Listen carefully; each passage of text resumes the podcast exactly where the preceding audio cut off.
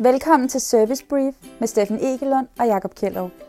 Med mere end 30 års erfaring inden for kundeservice er du i trygge hænder, når de diskuterer alt fra udførsel til ledelse og hvordan vi kan gøre det endnu bedre. God fornøjelse. Hey Jakob. Hej Steffen.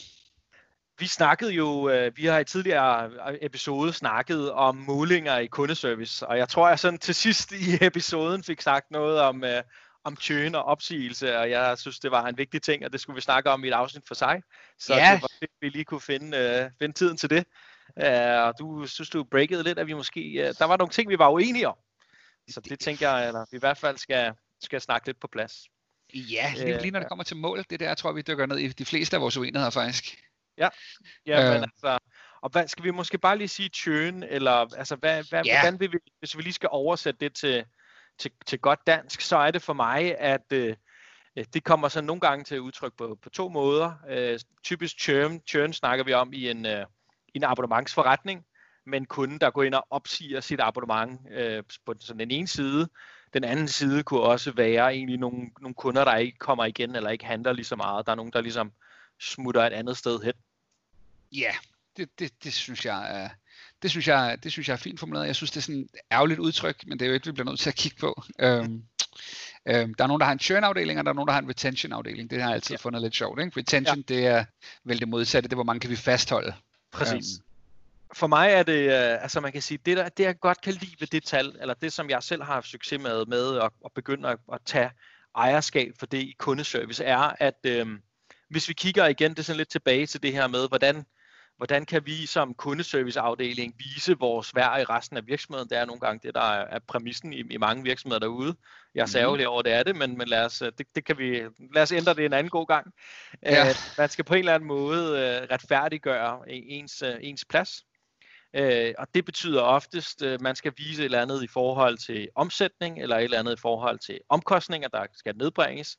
Uh, og churn er sådan en, en meget målbar øh, ting, som man kan gå ind og tage ejerskab på og sige, jamen, kan vi i, øh, i, i kundeservice fastholde eller forhindre, at der er nogen, der ligesom tøner og tager æren for det tal, nu siger æren, men der er selvfølgelig også nogle aktiviteter lagt bag, øh, og så sørge for at vise, at man kan forbedre det tal, så kan man ret, så kan man som serviceafdeling lige pludselig begynde at sætte et, et omsætningstal på, eller og man kan også regne et omkostningstal på. Der er ligesom noget marketing, som vi ikke skal ud og gøre, for at kunne finde lige så mange kunder osv. Yeah. Så for mig er det det, der gør, at det tal er vigtigt for service. Jamen, det, det er det også. Det er jo det, er jo det der er altafgørende. Jeg, jeg, den her gamle TARP-analyse, der, der sagde i, det var i USA, at det er tilbage i 90'erne der, men, men 68% af alle kunder, der smutter, de smutter, fordi de føler, at virksomheden er ligeglad med os. Mm. Øhm, folk, øh, folk smutter sjældnere fra et menneske. Altså, det, det, det er ikke prisen. Jeg, jeg tror på, at churn er et rigtig fint billede af, at vi ikke tager os ordentligt af vores kunder. Præcis. Så for mig så er som, som virksomhedsleder, så er churn et sindssygt vigtigt billede på, hvad der sker. Altså ja. så snart der sker en stor ændring, så har mange jeg har snakket med, har en tendens til at kigge ud af og sige, der må være kommet noget billigere, eller det må være fordi, der er et alternativ, vi ikke har tænkt på, eller ja. det er fordi, der er så mange, der flytter ud af, men, men, men kig nu ind af. Det er der, hvor det begynder at blive mondo interessant. Og med det sagt, kloge, kloge CEO'er derude, der er dygtigere og skarpere end mig. Selvfølgelig skal man også kigge ud af. Rigtig ofte kan vi bare finde en del af forklaringen end hos sig selv. Hvis jeg må dele en historie, så, så elsker jeg min, min, min kære fader, der var i Sydafrika og arbejdede med et stort forsikringsselskab, øh, hvor at deres churn var steget sådan fra, jeg kan ikke huske, det var 3% til 12%, altså sådan helt ekstremt, øh, og deres tilfredshed var faldet øh, fra 98 til 62, eller sådan noget vanvittigt, det stak helt af. Øhm, og så går han ind og kigger, og det viser sig så, at det stammer fra en ny regel, man har lavet om, at hvis kunderne de gerne vil have øh, penge tilbage fra deres forsikringsselskab i det her tilfælde, for mere end 500 rand, så skal det godkendes. Og det var nyt, og lige pludselig så tog det en evighed at få sine penge tilbage fra, fra forsikringsselskabet, så hvis man for eksempel skulle bruge øh, vitaminer, eller øh, et eller andet form for penicillin, eller et eller andet, øh, og det kostede 700 rand, jamen så kunne der gå op til en måned, for du fik penge, og 700 rand, det er mange penge for, for, for mange af dem, der arbejder i Sydafrika. Så, øh, så hele dilemmaet, da, da man først gik i bund med det, det var en eller anden dum regel, som er blevet indført, som bare påvirkede churn i ekstrem grad, fordi at tilfredsheden falder, når tilfredsheden falder, stiger churnen. Mm. Kan det mening? Ja, jeg tænker bare lige, altså, og, og hvad pointen er så i forhold til det her med churn. man kan sige, det er jo sådan lidt, det er jo på en eller anden måde en afledt effekt, øh, og det er måske, altså det, det, det er det, man skal holde sig for øje, at, at det, er, det, er et, det er et resultatmåling, der sker en eller anden effekt, men hvis vi skal ændre churnet, churnen, så det er nok ikke, jeg har set rigtig mange, om du så kalder det hvad som, altså retention afdelinger, ja. det er bare så meget, altså jeg plejer at bruge det eksempel, der hedder, kæresten har slået op med en, og så prøver man bagefter at få hende tilbage. Det er nemmere, inden hun rent faktisk slår op og begynder at tømme opvaskemaskinen og, og vaske tøj noget oftere, eller øh, sætte håret, hvad ved jeg, et eller andet i den stil. At det er ligesom om, når det er på bagsiden af det, så er det bare så meget, meget sværere at gøre. Du lytter til Service Brief med Steffen Egelund og Jakob Kjellerup.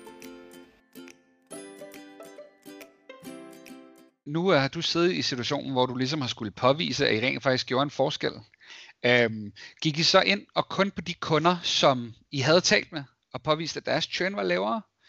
Eller, eller hvordan, hvordan gjorde I? Hvordan, fordi at det, er en, det er en ting, som hvis man kan vise det her klart og tydeligt, at vi påvirker churnen, så er det noget, som alle vil elske, og så er det nemmere at få budget og penge og, og ting at lave. Ja, jeg vil sige, det, det, for, det vigtigste at starte med øh, er ligesom at få et, øh, en, en indsigt det som vi gjorde, vi lavede, øh, igen det var en online softwareløsning, og den skulle man ligesom opse ved at trykke på en knap. Og vi sørgede for, at når man klikkede på den knap, så sørgede vi for, at øh, man skulle give en, øh, en score. Vi brugte øh, NPS, der har vi sikkert snakket om før. Øhm, og man skulle også give en, øh, en, en årsag, om det så var, øh, vi havde nogle forskellige muligheder, øh, om virksomheden var lukket, om der var noget med pris, om der var noget produkt, der manglede, øh, og så kunne de skrive en kommentar. Så vi sørgede ligesom for at tage, tage den indsigt, og når du har data for, for nok mennesker, så begynder du at se nogle mønstre. Og de mønstre kan du så ligesom analysere og kigge på, og ud fra det kan du så lave nogle, nogle actions, og nogle kunne vi selv gøre i, i, i service. Altså det mest brugte værktøj var, at øh, vi, kunne, øh, vi kunne begynde at identificere og sige, okay, der er nogen, der godt kunne bruge en del af vores produkt, men de bruger den ikke, og dermed ikke får de ikke nok værdi ud af produktet. Så derfor kunne vi lave et, et ringeteam, der så kunne ringe ud og fortælle om den her del af løsningen. Vi kunne også sende mails og alle de der forskellige ting, men vi fandt ud af, at den bedste måde var ligesom at ringe ud til dem. Øh, og det kunne gøre, at de rent faktisk fik mere værdi i produktet, og vi kunne begynde at se, hvad er det for noget værdi, som de, som de ikke bruger vi kunne begynde at kigge på og sige, dem der, og nu jeg snakker bare derude af det, så siger jeg bare til, ja, nej, det er spændende. Er, øh, vi kunne også begynde at kigge på at sige, okay, dem der siger op, øh, og det er jo ligesom det, der er resultatet, kan vi se, om der er nogle actions op til, der på en eller anden måde kan indikere, at de siger op. Så vi kan begynde at se, når der sker nogle, nogle ændringer i de resterende kunder, som vi i princippet tror er glade og tilfredse, kunne vi begynde at kigge på noget data der, og så se, jamen, okay, hvad er det for nogle actions, vi skal være opmærksom på det typiske er øh, de to, som vi så allermest, det var, øh, der er en slags, øh, vi, vi kalder det superbruger, men brugeren af systemet ændrer sig.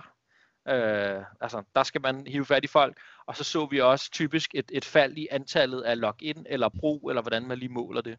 Og vi vidste, okay, når det skete, så skal vi, øh, skal vi reagere og gøre noget, og så forhindrer vi ud på den anden side. Og så er det jo ligesom at lægge nogle actions, gøre noget, måle det for medarbejderen, sige, hvor mange af dem har vi snakket med i dag, det snakker vi om øh, i tidligere afsnit om målinger, og så ligesom øh, have en, en tro på, at tallet så falder, og når tallet så begynder at falde, så at, kan vi jo ligesom se en årsag til det. Eller om ikke andet i hvert fald, at, at der sker et fald i den gruppe af mennesker, som siger, jeg fik ikke nok værdi af produktet, skulle falde relativt i forhold til de andre. Så der kan være sådan nogle forskellige måder at arbejde aktivt okay. med det på. Så, så jeg prøver lige at lære lidt her. Det, det, ja. det vi skal det, det, vi, det, det vi så siger til vores lyttere her, det er, at dem, der sidder med det her, dem, der sidder og kigger på det her, det er typisk en kundeservice leder eller en eller anden i ledelsen, de skal så tage deres butik, og lad os sige, at jeg har øh, tre virksomheder, eller tre, eller 12 butikker, øh, og så er et kundeservicecenter, hvor man kan ringe ind, hvis der er et eller andet galt, eller man køber noget. Mm. Så skal vi begynde at kigge på, hvem er det, der ringer ind, hvad de ringer ind om. Vi skal begynde at logge årsagen til, at vi hører fra dem. Øh, eksempelvis, øh, og så skal vi begynde at reagere på det, eller vi skal begynde at sige, hov, øh, den her kunde i vores medlemsbutik, eller et eller andet, men det hele handler om data. Det handler om at opfange data, analysere data og sige, kan vi se, at der sker noget, før folk ikke kommer ind i vores butikker igen, eller ikke øh, kontakter os igen. Præcis. Øhm, og så skal vi være proaktive i virkeligheden. Altså det vil sige, at vi skal reagere, inden den her situation opstår. Præcis. Øhm, og, og, og stoppe dem, inden de beslutter sig for at forlade os.